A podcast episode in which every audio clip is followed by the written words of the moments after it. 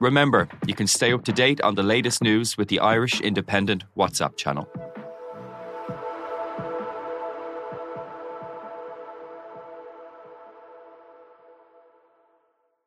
On the latest episode of Real Health with me, Carl Henry, I'm delighted to be joined by cardiologist Doctor Paddy Barrett, chatting all things cardiovascular disease. The way I look at this is that the, the two statistics that everyone should really be aware of is cardiovascular disease is the leading cause of death globally and in most developed nations, but it's also the most preventable. ninety percent of it can be prevented at an early stage if you just follow the right steps and formula. So I look at it as a, a scary opportunity. As ever, available on all podcast platforms. This is an Irish Independent podcast. It was a game for the ages, as long as I'm alive. And, and what I really loved about it was just the cut and thrust of it. There was a lot of heavy hits put in, and it just lended itself to a really, really classic. One word, memorable. You know, I'm, I'm forty-odd years in this game, well, and fewer and fewer sports events give me goosebumps. But that gave me goosebumps yesterday. Well, once again, the Munster hurling final did not disappoint. Limerick are Munster champions for the fourth year in a row, but they were pushed all the way by Clare in an absolute thriller at Semple Stadium, with the game going to extra time. There was intrigue and interest on Saturday night in the Leinster hurling final as well. Kilkenny champions for the third year in a row after beating Galway. But once again, a lot of focus on the Brian Cody and Henry Shefflin interaction at the final whistle. We'll be discussing both games with Eddie Brennan and Vincent Hogan in a couple of minutes, while in part two of the show, Colm Keyes will join us to go over the football action over the weekend, including the elimination of Tyrone from the All-Ireland Championship after winning the title last year. But first, Michael Verney is here with me on the Tyrone podcast. And Michael, you were on John McDonagh Cup duty over the weekend. Antrim beating Kerry again in a very thrilling finale. It didn't look like it was going to be so tight, uh, you know, various stages of the game. What did you make of it? No, it's a belter of a game, Will, yeah. Kind of had a bit of an exhibition feel to it. It was just like ping-pong, scores at one end, scores at the at the other end. But it looked like Antrim were, were going to pull away. They were twelve points up uh, two two different occasions in the first half. Kerry just kept kind of hanging on to their coattails. Uh, Podge Boyle was brilliant for Kerry. He kept things ticking over when he didn't really maybe have too much support up in attack. And Jordan Conway, who's had a lot of really bad injuries, came in. He scored two two for Kerry, dragged them back to within, I think they were within two um, before Kieran Clark scored a penalty on the hour mark. Paddy O'Connor got black carded at the same stage. So you'd Antrim up by five, you'd a man up, and you're kind of thinking, ah, listen, they're, they're going to pull away now. And Kerry just kept chipping away. I think they outscored them three points to one while they were down a man.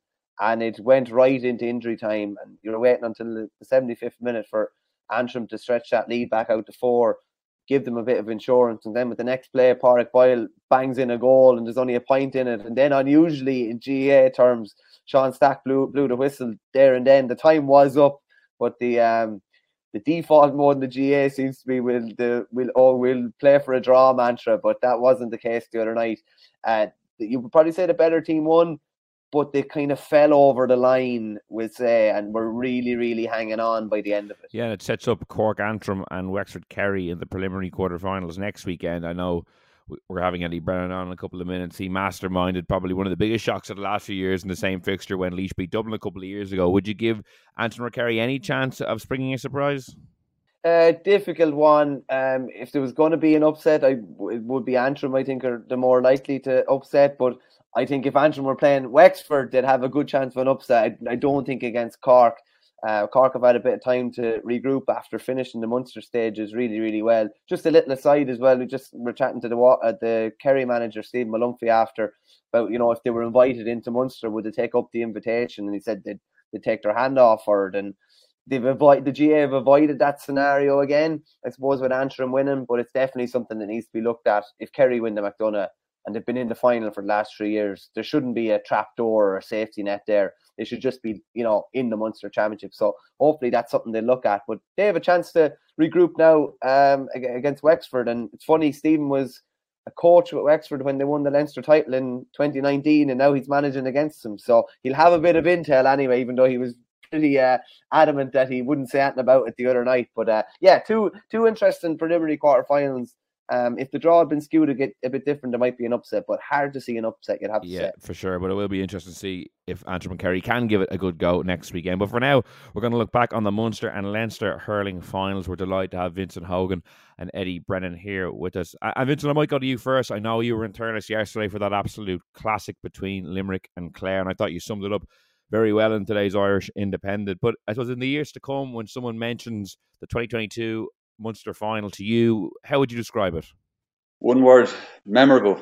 Um, you know, I'm, I'm forty odd years in this game, Will, and fewer and fewer sports events give me goosebumps, but that gave me goosebumps yesterday. It's funny, I, I was talking to Jerry Hegarty briefly after the game, Garrod's father, and, and he, he made a point to me. He said, coming to the match, you thought, you feared the rain would spoil the occasion, but if anything, it, it, it added to it. It was an extraordinary event. You know, I, I go back to the, the games between Kilkenny and Tip, you know, oh nine, ten. They were just these moments that it was privileged to sit there and, and, and be part of this. The, I remember getting that feeling as well that the Saturday evening, Clare played Cork in the two thousand thirteen All-Ireland Final replay under lights in Croke Park. And this was the same thing. This is so quintessentially Irish. And, and of all the sports events that I cover over the years, the, the one that I continually love to cover is the Munster Hurling Final. And everything about yesterday was unique to Ireland. It was so special. The point I feel very strongly about, I don't think it should have gone to extra time. I think the players deserved a replay to go down that tunnel. They, they had invested so heavily into the event. And you know, to have to come back out for twenty minutes and go again, and, and to have the potential of it being settled by the lottery of penalties would have been farcical. And I think the way we're rushing this championship off is wrong, but it was epic. It was magnificent, and just individual displays all over the field, Will, that were extraordinary. Yeah, Eddie, it was just so little between the teams. Obviously, it went to extra time, their second draw of the championship so far, you know. Why did you? Why did Limerick have that little bit extra? Why do you think they did get over the line ultimately? I think it's just absolute trust and belief uh, in in what they're about. Um, since two thousand seventeen, Paul Kinnerk has been building this this this game that they play, and how they, they stick to that process and they trust that process. And and I suppose the word trust, you know, it's something I spoke about today in the article, but trust is something that, you know, you say, oh, we we want to have, have everyone trusted, and you can talk about that. But that's something that's built up over time. It's something that night after night in training, when you're sitting down having a bit of grub with somebody and you're talking out little scenarios, and that, that comes with experience as well. And I think that's probably uh, what what Paul Kinnerk and even Kylie probably has just embedded into the mindset of these Limerick players, is that you trust what you're doing, you stick at it and you stick at it and see it out. Um, the big one for me is just their, their currency. And we've heard them talking about this. You know, we heard a lad saying that when Peter Casey got injured last year, I think somebody, maybe Darragh O'Donovan referenced, he's a fifteen tackles a game man. Now, if you have a corner forward uh, putting in fifteen tackles, that just gives you a very, very important insight, insight into what these Limerick boys are about. Because when you look at the stats yesterday, they were generally quite even.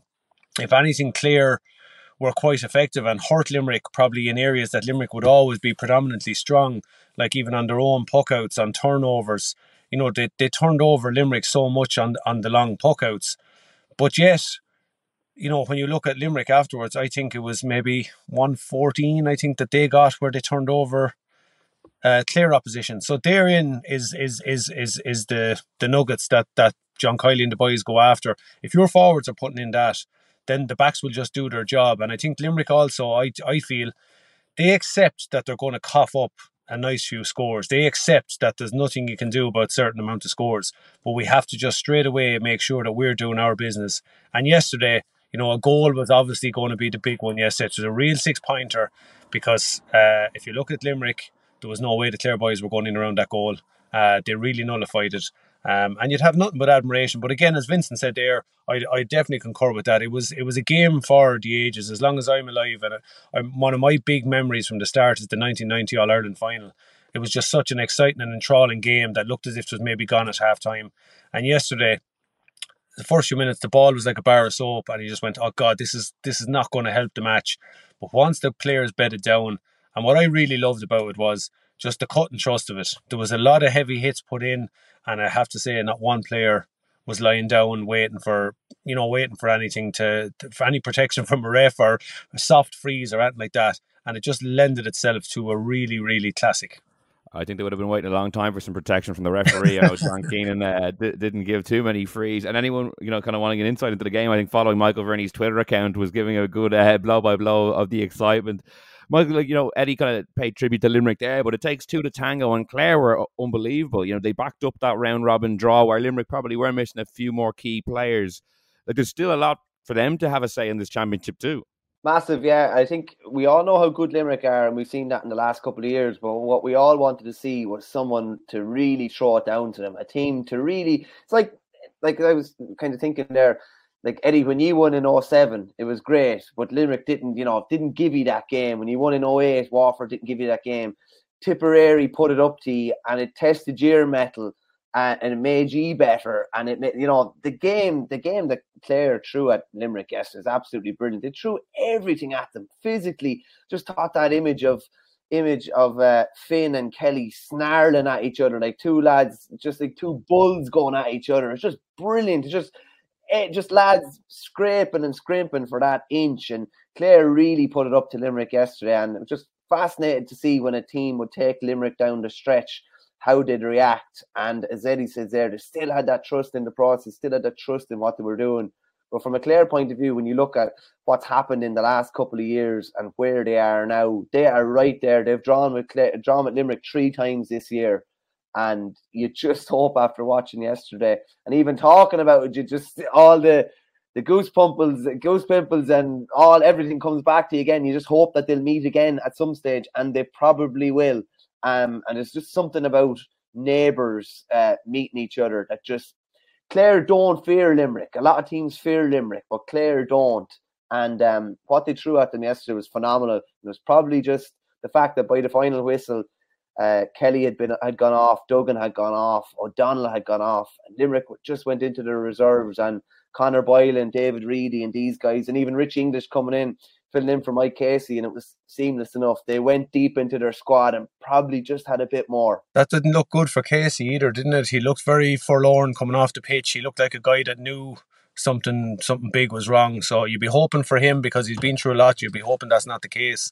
Yeah, obviously missing out on some of their big successes over the last couple of years. And Vincent, you kind of you gave your, your your overview of the game and how special it was, despite all the great events you've attended. What about that Tony Kelly moment then, in terms of great moments you've witnessed? That, you know, the the kind of the, the tight angle, the last, you know, play of the game almost. You know, it was a it was one of those all time great moments as well.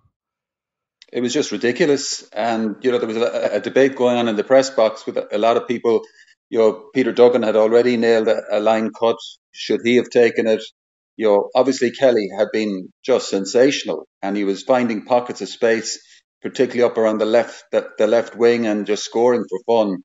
But to, to do that from that angle in those circumstances and the pressure on him, uh, just one of those, you know, you know, Hollywood moments. And but but Kelly keeps doing it, and and you know th- there is. kind of an acceptance for anyone who plays Clare now that you you can't stop Tony Kelly, and you can't have your game plan around man marking Tony Kelly, because he's going to find a way. But for him to do what he did just then, I, I thought was one of the saddest aspects of the game, that it ended with him standing under the, the, the Ryan stand with his helmet in his hand, because he he is such a standout player these days, and for him to roll an ankle before the end, it was it was a huge blow to Clare. Um, as Michael says, Duggan was gone off, O'Donnell was gone off. They had emptied themselves, and I think that's the big, little, uh, the big worry for Clare is that they've got to come out of this now, and and potentially it looks like probably going to play Wexford in an All Ireland quarter final, and you know in a very different emotional dynamic, they've got to you know, get that energy back into them, and uh, it's a challenge for them, because people are saying, yeah, they're going to meet again, but you can't take it for granted. Uh, they, they've got they've got to regroup now and, and find their energy again. Yeah, Eddie, Vincent kind of mentioned what I was going to ask you there. You know, there did seem to be kind of a, a narrative yesterday, oh, like we'll get part three potentially in an All-Ireland final between Limerick and Clare, but it is a huge task to, to pick yourself up after a defeat like that, and you still have to win two really tough games to get to a final. Yeah, it is, and and I think this week, you know, for Brian Lohan, like, you won't get back on the horse till later in the week, really. I think this week is going to be all about recovery, because I think it's as much psychological as anything else. I mean, you want the lads to go and, and wind down a little bit, because I always would say that there was all, there's always a big wind up, and I was giddy all week because you, you could feel that this Munster final was just building nicely, that, as Michael said and Vince said, you had a worthy opponent going toe-to-toe with Limerick. But there's also the psychological come down. I mean, I'm sure there's a lot of sore bodies, very deflated, very disappointed, because they would have come into that, and the clear mindset, and, and I think it's very reflective of their manager. He came in there with nothing else, only a, a win on his mind. So there's, there's the disappointment, there's fierce disappointment in that. But I think, look, this week for Clare, it's about re- refreshing, getting the bodies right. Maybe Wednesday, Thursday, just a little bit of a get together, get the get the, the you know the bad blood out of the system, and it's then maybe probably a good team meeting really is what's going to refocus Clare now, because they're going to, you know, you would expect it's going to be Wexford with, you know, with the height of respect to Kerry. They have a tough challenge. It'll be interesting to see. But they have to just get charged up and ready for that, because Wexford are going to come into that, you know, jumping. And historically as well, Wexford have had some good tilts with Clare. So there's a huge, there's a huge, but there's a huge reward there from, I think, you know, you'd be looking at potentially a Kilkenny Clare All-Ireland semi-final, or a Kilkenny Wexford, you know, so so Clare still have a huge amount to play for. They're onto the All-Ireland series now, um, and again, I think for Brian Lohan, yeah, they're resetting, they're recalibrating, but uh, there's still a huge amount to play for, and I won't be shocked, you know, you would not be shocked if we see a repeat of that Munster final in the All-Ireland final. Yeah, Michael, I'll give you the last word then on the Munster final and Limerick in particular. Are, are they, you know, sitting pretty now? They have the extended break to the semi-final, maybe to get Cian Lynch back fit again, a guy who, who's missed the last couple of games with an injury. Was that the perfect test for them to steal them for later in the year? I think when you say that they were missing the two-time hurler of the year, um, it's a nice little boost to have uh, back over the next month. Just on a point Vinny made earlier, uh, and I do agree uh, about, you know, a big final like that going to a replay. I think that's, I think it's probably deserving of a replay. From a Limerick point of view, I think they'll be absolutely delighted that they've gotten through Munster without having to play another game next week. And I think I'm back to probably Galway in twenty eighteen, when they were the best team in the country, in my view, particularly for the early stages. But they went to a Leinster final replay, picked up a couple of knocks along the way, went to an All-Ireland semi-final replay, and were totally flat by the time they got to the All-Ireland final. So I think they'll be, I think they'll be much happier. I, like, obviously, they, they won, so they're they're in that nice position, but they have a month now. Uh, see what the, the story is at Mike Casey, get Cian Lynch back onto the pitch, uh, play a couple of internal games. They're they're in a really good spot, you'd imagine.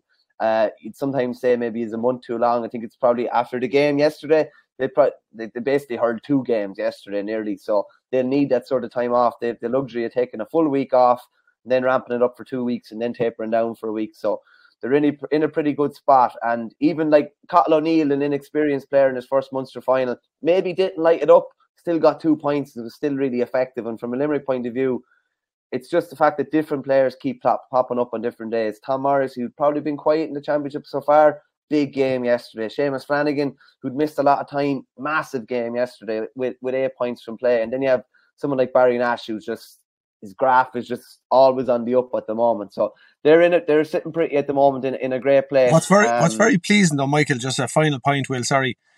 He got so much from his bench. So you don't have to turn around now and worry about, are they up to speed? Are they uh, kind of maybe with a little jaw on them because they got no game time? Like, that's a great way to be, to be able to throw on the guys that they did yesterday. You know, Costello, was it?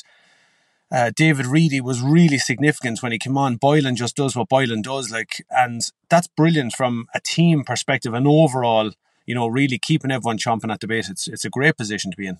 There's also a suggestion, Eddie, that Peter Casey is up to speed in training, and he could be an option off the bench. And bear in mind, before he got injured, he was nailed on for man of the match in the All-Ireland final last year. So, Like, I think with a month to, to spare and potentially Cian Lynch coming back, they're in great shape.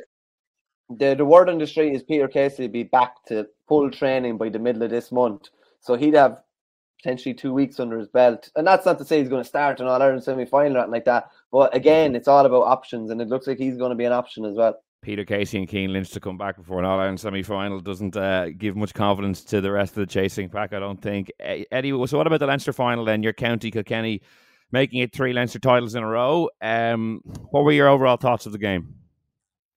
Yeah, so look, I suppose at the time it wasn't a great fair. It was a real attritional thing, but not obviously on the level of yesterday. Like I said, it was it was very much uh, the the bigger brother rolled into town yesterday and, and showed the, you know, the the little brother over in Leinster how it's done. But at the same time, um, from the Kilkenny perspective, yeah, they'd have to be happy. Uh, they were really, really. I think they weren't definitely within a point of Galway up in Salt Hill today, but yesterday um, they got it right, or Saturday they they got it right. But I don't think they had to go too much uh, tactically, or they didn't have to really stretch to to, to deal with Galway. And and Galway, look, while they had good movement in the first half, you know, I was there at the match and I was watching just Henry on the sideline.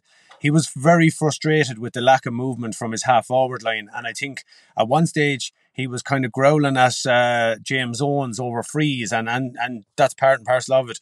But it was as much because he was trying to get the lads to move and they didn't seem to respond. And I don't know whether Galway, coming into the match, were just a little bit overconfident. Maybe they just thought they have Kilkenny's number. But I was even watching the warm-up and they'd done a drill that I'd kind of never really seen before, where they're on sideline to sideline. And I thought, right, this is one we used to do in Kilkenny, where you'd have three facing three, and it was all snappy, sprinting into it. But it was just very relaxed and easy going. And I just think, I just thought it was an odd kind of a drill. I said, Jesus, I said, that's not kind of a match day drill, just clipping the ball over to each other. I said, usually you're snapping, and I don't know, look, I mean, you're looking at little things here. But I think overall, they never really tested Kilkenny. But equally there, Kilkenny, you know, done what they had to do. But I thought they made work, they they made life hard for themselves in that first half. They seemed to find both wing backs who were cheating a little bit. Both Porrick Mannion and Burke used to drop back whenever Kilkenny got possession deep. And three or four times we hit the ball into forwards where they were completely outnumbered. So, you know, you look at it, I was watching even the runs. So Kilkenny need to smarten up a little bit as regards application and intensity and bravery. I mean, that's just the requisite with, with a Brian Cody team. They'll they'll charge into everything. But, you know, T J Reid obviously was the standout performer when they needed leadership and just in simple things. Um, but yes, it wasn't. It, it definitely won't go down as, as a as a cracker. And I think both have, have a lot to work when they look at yesterday. Yeah, Michael, when you compare the Leinster final to the Munster final, you know, what's your assessment? Ash, it was poles apart. Now, the games were refereed differently, you'd have to say as well. The best way of describing the Munster final yesterday with refereeing performance is that, like, James Keenan or John Keenan wasn't buying what the players were selling. They were looking for frees at times, and there was just no way. There was one stage in the second half where David Fitzgerald was looking for a free, and he literally, like, put his hands up like that and said, "If you don't hit the ball now, I'm going to blow you for overcarrying." And that was the way it was. Whereas, um, well, listen, I thought that the Leinster final was kind of played on, on Kilkenny's terms, and Henry described it well in the, the his post-match interview, where he just said, Galway gave James Owens a chance to blow a lot of the time. They put themselves in scenarios where it's a fifty-fifty call, and a lot of the, the call, those kind of calls kind of fell on Kilkenny's side the other night. Just be really disappointed with what Galway showed or what they didn't show the other night. Um, outside of Conor Whelan, they had no real attack and threat, you'd have to say. When he got the ball, he looked dangerous. But kind of once Hugh Lawler got into it, probably after about forty minutes, um, having not played, he hadn't played a game in about five weeks. Uh, with a broken a broken thumb. So once he got into it, I thought he did really well there, but there was a lack of attacking options thereafter. Probably looking at the man at the edge of the square one end in Dahi Burke and the man at the edge of the square the other end in Conor Whelan. Outside of them, they had very few guys that that, that really stood up to it. And yeah, I agree with Eddie, uh, with Eddie there. Henry cut a really sh- frustrated figure with a lot of different things that were going on. And like, if you look at it, under Micheál Dunhu, the second half of the Leinster final in twenty sixteen was a really flat performance. And thereafter, Galway were pretty much consistent and you knew what you were going to get. If you look in the last two years, you know, it was probably a no-show against Dublin last year in the Leinster semi-final. They were down by sixteen points at one stage to uh, Waterford in the qualifier last year. And just a real kind of non-performance again the other day. So, yeah, no, just worrying from a Galway point of view. You'd wonder, you'd have question marks about whether they're going to be able to turn it around Um, for probably what's going to be looking like Cork in, in All-Ireland. But even make just, they, they stopped supplying Whelan. Whelan was getting balls out to the yeah. corner. So you're making those lateral runs, whereas I think if you were making the straight run, and Kilkenny done it a few times, where a forward breaks in a straight line towards the guy that's striking it, that's easy for a cornerback to adjust and, and regroup, we'll say, when he makes the initial break, then you recover it. Whereas if you're running lateral and the ball is coming across the way, that is really, really difficult. And that's what Limerick do. They feed Gillan that way. Galway started that in the first half, and then the second half, they just stopped supplying Whelan. And then when it did come in, it was coming in straight lines, which as a defender's kind of like that ball. They prefer that one as opposed to having to go across their man or break left or break right. And Vincent, for a lot of people, the game was a sideshow to the final whistle when we'd see Brian Cody and Henry Shefflin coming together again, you know, and I think R T E were kind of focusing on both of them in a split screen at one stage. And it was a very interesting dynamic once again. You know, they they, they didn't shake hands for a while. When they did, Henry Shefflin was left shaking his head. What, what did you make of that interaction? Well, I think um, Eddie refers to it as a sad thing to see, really, that um, in his column today. Look, I, I, I w- wouldn't want to specify, just in case anyone thinks because I wrote Henry's book that I've been talking to Henry about this. I certainly haven't. So I don't really know what his feelings are on it. But like, I just think it's it's pretty sad that there's a lack of what I would see as magnanimity from Brian Cody. You know, you've won your eighteenth Leinster title.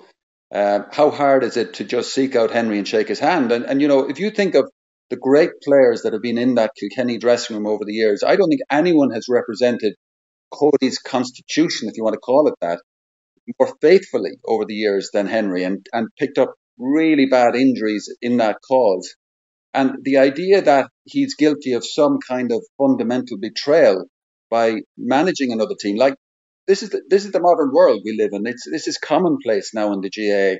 I think it's really sad that, that Brian Cody couldn't find it in himself to just seek out Henry, shake his hand and walk away. And if you go back to Salt Hill, what I found staggering about that was there was only one shot that day in Salt Hill. Everybody knew this because the whole build-up to that game was Henry against Cody. So as long as Brian has been involved in the game, he knew what the photographers were going to be looking for, what the T V cameras were going to be looking for, and that he could not bring himself to just shake Henry's hand and walk away without that glare. And um, just very sad.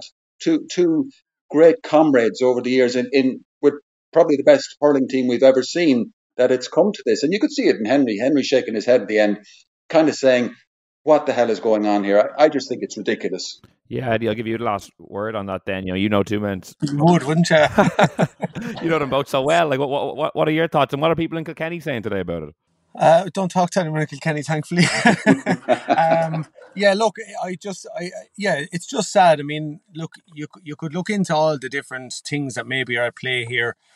Um, it just beggars the question, you know, about, you know, Brian Cody obviously looked for Henry to go get involved with the Kilkenny setup. So, I mean, there's all this stuff going on. Um, but it's just disappointing to see because I think for me, and again, I have my own kind of view on it or interpretation of it, but I just think what what it has done now is has generated a story that could have been killed, I think, very quickly on Saturday night if both of them just head over and, and they were kind of very close to each other. I seen your footage, Mick. They were very, very close to each other. Um, I think, and it just that that kills it. I think that just makes this go away. Whereas twenty twenty-two championship, this is going to be as much a story uh, as you know, maybe an, the All Ireland finalists. And and from a Kilkenny perspective, I would be disappointed saying that we're generating that kind of a story for for not for not a good reason. And that's look. Ultimately, I was in the dressing with both of them for a long time, and it's just sad to see. But um, I suppose, look, if you if you want to really go after it and examine all the things that are at play, you can definitely, you know, look at it from both sides. But look, you're it's a competitive environment. It's, you know, once you get into those the, the lines there of competitiveness, it's it's it's savage. And and Brian Cody has just been very resolute and focused in that throughout his career. Players have moved on and different things. So I suppose there's there's all these things going on there. But uh, look, it is disappointing to see, and you'd be hoping that.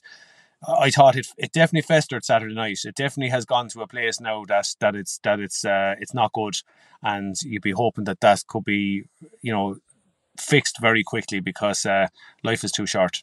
Great stuff, Eddie. Thanks so much for joining us. Cheers, man. Well, we're delighted to be joined by Colm Keyes for our football chat today on the Throw In podcast. Colm, it was an intriguing weekend of qualifier and Tailteann Cup action, but we might start with Tyrone's elimination from the All-Ireland Championship. I think I saw someone tweet that it was the shortest All-Ireland defence of the, of the qualifier era. Um, but a, a kind of a strange year all year, really. It probably ended in a, in a relatively predictable way, considering how things had gone beforehand. What are your thoughts on, just from start to finish, how Tyrone have defended their title this year? Well, Tyrone will have a very poor habit of defending their now four All-Ireland titles. If you go back to oh four, bad run of injuries, saw them knocked out against Mayo. oh six again, injuries were a problem. Ironically, they lost to Derry in Ulster in rather similar circumstances to this year. And again, a few injuries and things weren't right for them, and they were gone by the qualifiers against Mick O'Dwyer's Leash. two thousand nine was their best defence. They reached an All-Ireland semi-final, lost to Cork eventually. But I have to say, this is their worst ever defence. Right through the season, they just haven't been off a yard, to use that phrase. Uh, apart from the, the away win against Kerry, against a Kerry team that didn't have anything really tangible to pursue except a victory over Tyrone. Uh, but they they edged that one. But they've never looked themselves. They've never looked the same driven team they were through last summer. And if I'm not mistaken, in the qualifier era, they're the only All-Ireland champions not to go out and to, to go out as early as they as they have done. They won one championship game against Fermanagh. They've they've lost the other two, but I don't recall any other team. Obviously, the, the calendar has been has been brought forward, but for, for All-Ireland champions, reigning champions, to be out on the bank holiday in, in June is is quite something. And that's obviously a legacy of the new schedule, but also a legacy of how poor they've been. They were they were very, very poor during the league. It's it's probably a bit much to say that they they were disinterested, but they were certainly more disengaged than they, they were last year. All their best players from last year, and we, we, we could name them, just have not have not followed through. And you know, there's a certain line out there that they're the poorest All-Ireland champions in a number of years. I mean, that's that's obviously uh, another debate for another time. You, you you couldn't actually say that right now, I don't think, but they certainly haven't validated what they did last year in any way, and it's it's been really poor for them, and one that will take a while for them to to digest. They won a great All-Ireland last year, albeit with with help from the schedule, but to win that Ulster Ulster Championship as they did, beating Monaghan in the final, having having beaten Donegal, albeit a Donegal team that didn't have Michael Murphy for, for much of it, but then to beat Kerry and obviously Mayo, it was a very hard-won All-Ireland title. But this just has not been backed up, and uh, I won't say it takes a little bit away from it, but it certainly doesn't validate what they did last year in any way. Yeah, and I think their struggles this year kind of summed up by, you know, Footballer of the Year Kieran McGeary being dropped, you know, for the for their qualifier or defeat to, to Armagh. Michael, like, do you look at it and think maybe that they won it maybe against the head, and the players just were maybe it's just struggled to kind of get back on the horse after, you know, claiming the ultimate prize in the sport, that maybe just the, the application potentially wasn't the same as it was last year? Maybe so. Um, you would have, uh, if you're looking a bit longer term, you would have said that it was uh, Dewar and Logan's second year, and potentially that they would get better once they got uh, more time in amongst that setup, the, the style of play, got to, I suppose, more familiarity with the changes that have been made in the squad. But the wheels have really come off. You know, look at Waterford in the hurling, and you think, at least, okay, they were flying it during the league and won the league, and then the wheels came off in the championship. The wheels have kind of never really been on for Tyrone. Take out maybe one or two kind of league results. Um, and I'd imagine from a manager's point of view, obviously they have two lads over them, very frustrating to try and put your finger on it. At least, you know, if you're beaten by a last-minute goal or defensive lapse or something like that, you can put your finger on what you need to work on. I'd imagine they'll be looking in several different directions, trying to find out what went wrong this year. And there'll be a lot of people asking questions, and it's a difficult thing to find an answer to. Um, while we will focus on Tyrone a good bit, I have to say on the on the flip side of that, like this, I think this is Kieran McGeaney's his fourteenth season as a manager, an inter-county manager, and he probably hasn't, he's rarely had a better win than this. Kind of maybe a, a statement win from an Armagh point of view. Uh, and one, one that could maybe see them push on now, and the way the draws worked out, they get a chance of retribution against the Donegal side, hurting from an Ulster final defeat. So, but just from, from an Armagh point of view, a very good performance from them, and uh, the sort of performance that could kickstart, really kickstart their season, give them the belief to kick on. Yeah, Colm, do you think Armagh can kick on? As Michael said, you know, they were one of the, the kind of the early season kind of form teams with that great swashbuckling victory over Dublin. I know it was the opening of the league, but they were very, very impressive. And as Michael says, they play Donegal now, a team who have given them pretty sizable beatings in their two meetings in the Ulster Championship, you know, over the last couple of years. Do you give them much of a chance to kind of, you know, really push towards the quarterfinal? I give them a great chance, Will. Uh, a couple of factors. There, there comes a time in, in every team's cycle, and we saw that in Ennis with Clare and Meath the other night, and I'm sure we'll, we'll discuss that. But there comes a time in every team's cycle when they say enough is enough from the beatings they take from the same team. Now, obviously, you can you can separate Dublin and perhaps even Kerry from that. But in games like this between Donegal, Donegal and Armagh, that is the last draw that a Donegal team picking themselves up off the floor after losing to Derry would want, would be an Armagh team that they've already dealt with in league to preserve the Division One status uh, at the end of March, and now Championship in, in April, that they've already dealt with twice, are now coming back at them. It's probably a little bit of a flaw in that they don't avoid repeat pairings at this stage of the competition. Yet they will for the quarterfinals as best they can. So that that is a bit of a flaw. Having said that, Armagh were very well, well organised.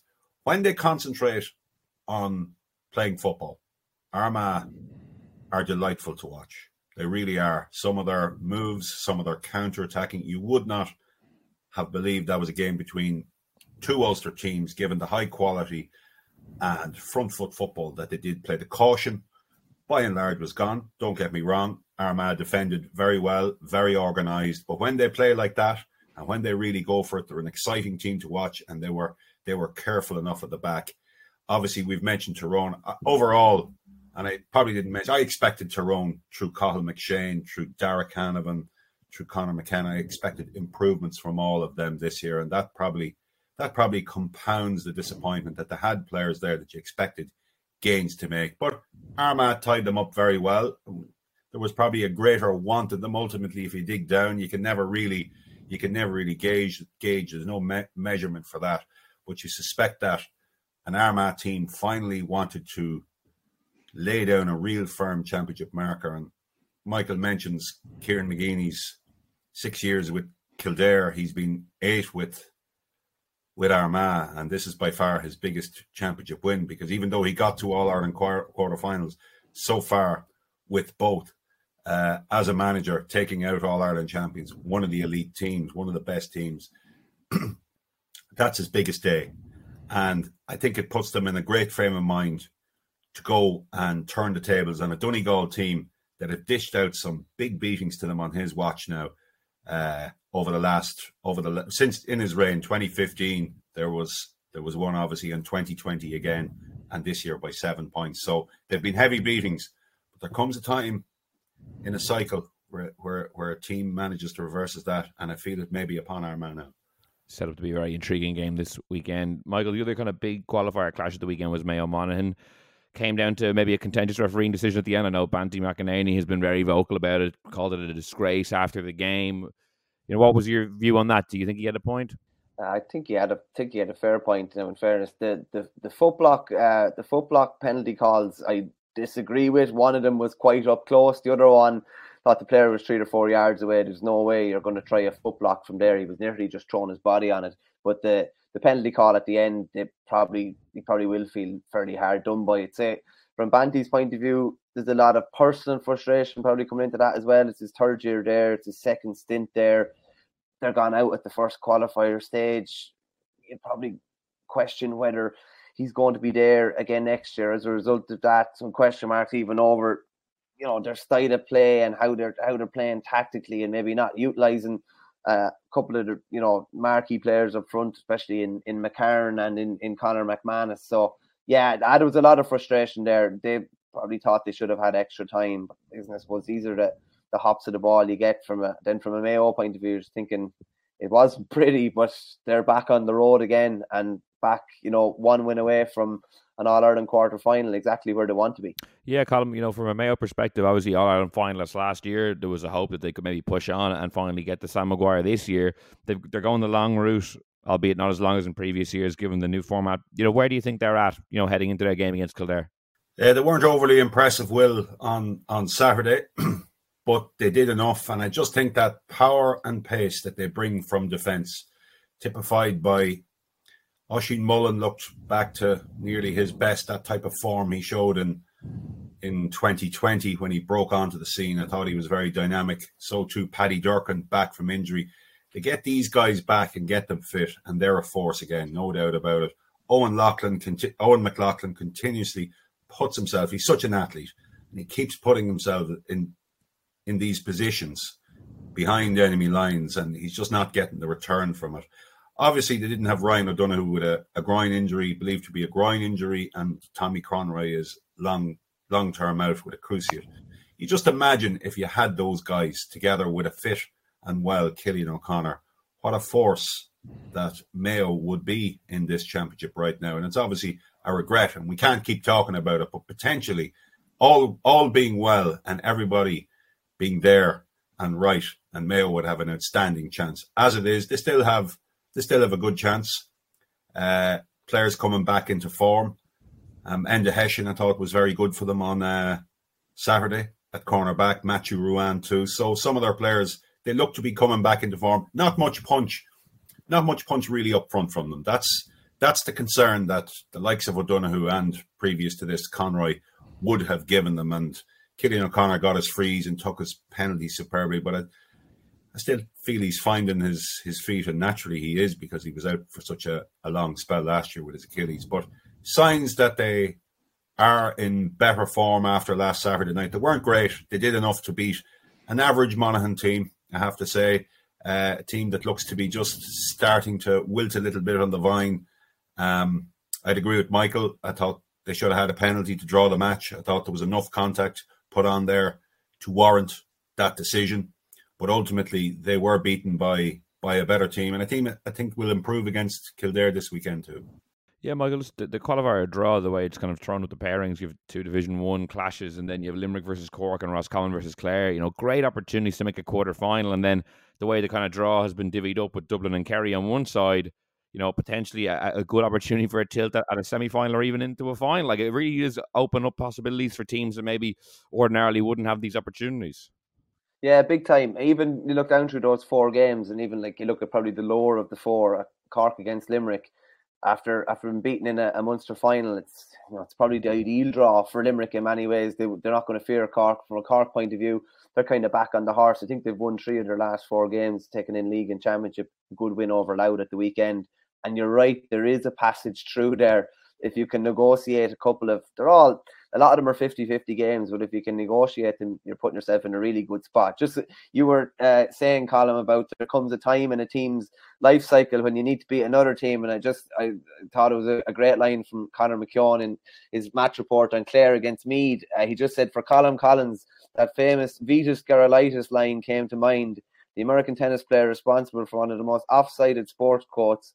Let that be a lesson to you all. Nobody beats uh, Vitus Gerolaitis seventeen times in a row after ending a brutal run of losses against Jimmy Connors in nineteen seventy-nine. And he just, Colin said the other the other day, just said, Andy has bait me up a stick, so he has up a stick. And they finally they finally turned the tables on him. And, and like Clare are just, uh, like the hurlers are obviously flying at the moment, and the whole county uh, seems to be, there seems to be a really big lift, but the footballers just continue. They're so consistent, so consistent, rarely throwing a bad performance. They've had maybe a couple of tough afternoons, maybe against uh, Kerry during Colin, uh, Collins' reign, but they've been so consistent, and they'll see Roscommon as a really good opportunity to get back to a quarterfinal. I think I think Colin was there in twenty sixteen, was it? I think when, when Mick Bohan was coach. Yeah, Clare beat Kevin McStay's Roscommon yeah, uh, yeah. in in the qualifiers and reached reached the All Ireland quarterfinals that year. Yeah, yeah. So a great chance. Uh, it's basically a chance to repeat that again against the same opposition to get back to that stage again.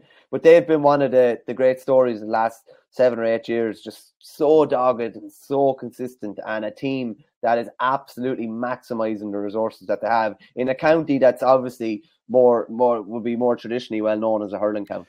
Colm, I'd be interested to get your opinion on Meath now that you know their their season has ended. Andy McEntee, uh, a disappointing potential end to his reign. Like, where are we at? Like uh, Conor, you know, Michael mentioned Conor's piece. Like Conor argued that uh, are they that much further forward than they were when he took over? I, I don't know what your opinion on that is, or his reign as a whole.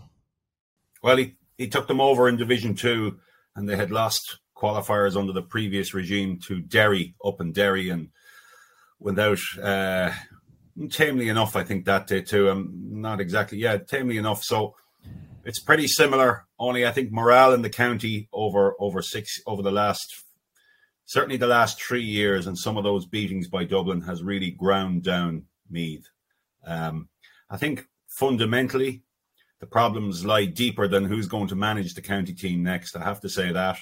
If you look back, and I always go back to this, if you look back at Meath's under twenty-one record over the last two decades, since two thousand one, they've reached one Leinster under twenty-one final. Not not win it now, they've reached one final in twenty fourteen, and Dublin beat them comfortably.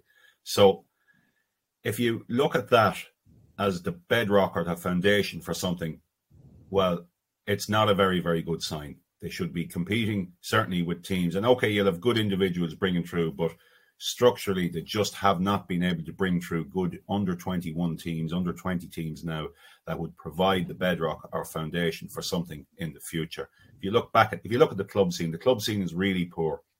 Um, I'd say there probably hasn't been a team, there hasn't been a team in a Leinster club final since two thousand four. It's a long, long time without any footprint at Leinster club final. I feel there's an edge gone out of club football. You know, that, um, that hard edge. There's not a culture of coaching in Meath either, really, of, you know, defensive coaching. There's a little bit of probably still feel that there's some throwback to previous days that Meath can play a certain way and should play a certain way. Well, they're being opened up, playing a particular way. And really, whoever takes on the job next really has to focus on making themselves as hard to beat, no matter how, no matter how poor that looks, because that's the way a team builds foundations, is making themselves at the first instance hard to beat. Meath were very lucky that Clare didn't open them up, that I had a goalkeeper, Harry Hogan, who made two terrific saves in the last quarter, one from a penalty that could have made that scoreline, uh, given it a lot harsher look for them. Uh, Clare really did open them up, and it was probably another another sobering night, albeit not against Dublin. But I do feel the impact of heavy Dublin defeats has, has had that corrosive effect on the county. Maybe it's going to have it on Kildare too, but being their nearest neighbour and considered among their biggest rivals, although that's dubious now in, in, in the face of results in Leinster, but I do feel it's having a grinding effect, grounding down effect on uh, on Meath football and possibly Kildare too. And you're seeing the uh, you're seeing the legacy of that. But the fundamentals, the under twenty teams, under twenty one teams, the club teams, the club, you know, the whole club standard is just not it's just not good. And uh, I feel there's an apathy creeping in. And as I said, it goes beyond who's going to manage the team next. Yeah, and there was plenty of Tailteann Cup action, Michael, as well over the weekend. Westmeath beating Carlow, Offaly beating New York, Sligo overcoming Leitrim on penalties, very dramatic finish there, and then Cavan beating Fermanagh. So we have two semi-finals, Westmeath versus Offaly and Sligo versus Cavan. You know, generally over the weekend, the Tailteann Cup again seemed to be picking up a bit more momentum. We talked about it last week, um, hope and hoping that that could be the case. Like, am I reading that wrong? Do you think, or is that the case? No, no, I think um, I think there's been plenty of excitement around it. Yeah, even like. I don't think New York had much of a chance coming to Offaly, but there was a big deal around that. They hadn't played in Ireland, I think, was it in twenty-one years, I think. Um, so, like, there was a there was a lot of fanfare even around that. Um, I have to say, from a Leitrim point of view, they're unlucky to have a, a goal disallowed for a square ball that it definitely didn't look like it was a square ball. Again, dramatic, uh, a dramatic finish there with penalties too. But no, I do think I do think you're right, Will. And uh, the two semi-finals, both going to be on T V, both going to get a lot of airtime. Um, I don't know if it was a, a you know, if uh, G A hierarchy had personal conversations with managers and squads and things like that about how important the competition needed to be treated, but they, you know, teams and management have definitely treated it with the respect that it deserves, and it's going to be ramped up even more over the coming weeks. And you know, from an Offaly point of view, uh, a team Uh, that has a load of under twenty players from last year, from the All-Ireland winning team. It's the perfect foundation for Offaly. Absolutely perfect foundation. And then you put it on the flip side of a player like Niall McNamee, who's been around since, I think it's two thousand three. You know, he's still getting a chance to play in a televised game, potentially play in Crow Park. Um, and there's, there's an Niall McNamee in all those counties that are left. So, yeah, I definitely think it's getting the, the respect that it deserves. And there's been some belters of games. You can't, you couldn't confidently call a lot of the games, how they're going to go. And I think that can only be a good thing. Yeah, Colm, I think we had you on before the championship started, and we were looking ahead at the Tailsean Cup and what prominence or, or momentum it might gain. And we we did, I think, single out that semi-final weekend with the two televised games as being a, a key selling point. You know, from what you've seen so far, are, are you hopeful that, you know, it could kind of develop into a, a really, you know, integral competition, one that teams do enjoy playing in and, like, spectators enjoy watching?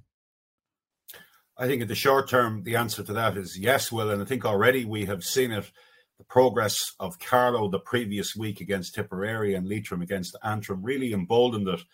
Um, and then for Leitrim to go out on penalties to Sligo, that would have been a terrific local derby between themselves and Cavan had they drawn. In fact, I would have said beforehand, Cavan, Leitrim, Offaly, Westmeath would be the ideal set of semi-finals, notwithstanding Sligo are there and they'll be very competitive. But I think it's pointing towards a Cavan Westmeath final. Sorry to say that, Michael, but I do think that's where it's headed. And to me, they're probably the two best teams left standing, which would be a good start for the competition, albeit that the likes of Carlow and Leitrim have come through and they've embraced it. And I have to say, the players and management have embraced it. They've been open about it. They've talked about it. They've they've done everything they can to promote it. I think people have taken a great interest in it. Uh, and I think having a strong team like Cavan really taken hold, having pushed Donegal all the way in their semi-final, to come out and say, well, let's let's focus on this. And the sixty thousand euro for the winners for a team holiday. So it's a, it's an added incentive there to uh, to really go after it. But I think playing two games in Croke Park, um, the profile it will get, and just the fact that you're getting the, your hands on a trophy at the end of it, the first Tailsean Cup, in the short term, yeah, I think this competition has a future. Michael points to the development element of of it for, for Offaly. That's terrific with a with a view to twenty twenty-three, to bringing in those players and giving them ex- the experience of a, a knockout semi-final like a Tailsean Cup uh, will be. Maybe maybe they go and, and win it and, and book my uh, prediction of a Cavan Westmeath final. But all told, I think it's uh, it's a better concept than I thought it would be. And so far, it's it's worked out pretty well. Um, And I think a Cavan Westmeath final would probably justify, although if it's Cavan Offaly, well, well and good too. But I mean, something like that would justify its first start. I tell you, I'll be piggybacking on this sixty grand holiday if Offaly are involved anyway. I can tell you that. Well, it's set up to be an exciting semi-final weekend in a couple of weeks' time. But for now, Michael, Colm, thanks so much for joining me. Thanks, Will. That's all we have time for on the Throw On podcast this week. But we will be back later in the week with another podcast with Billy McMahon as he discusses all the latest football topics. In the meantime, you could subscribe to us on Apple Podcasts, Spotify, or listen on independent dot I E. So until next time, thanks for listening, and goodbye. This is an Irish Independent podcast.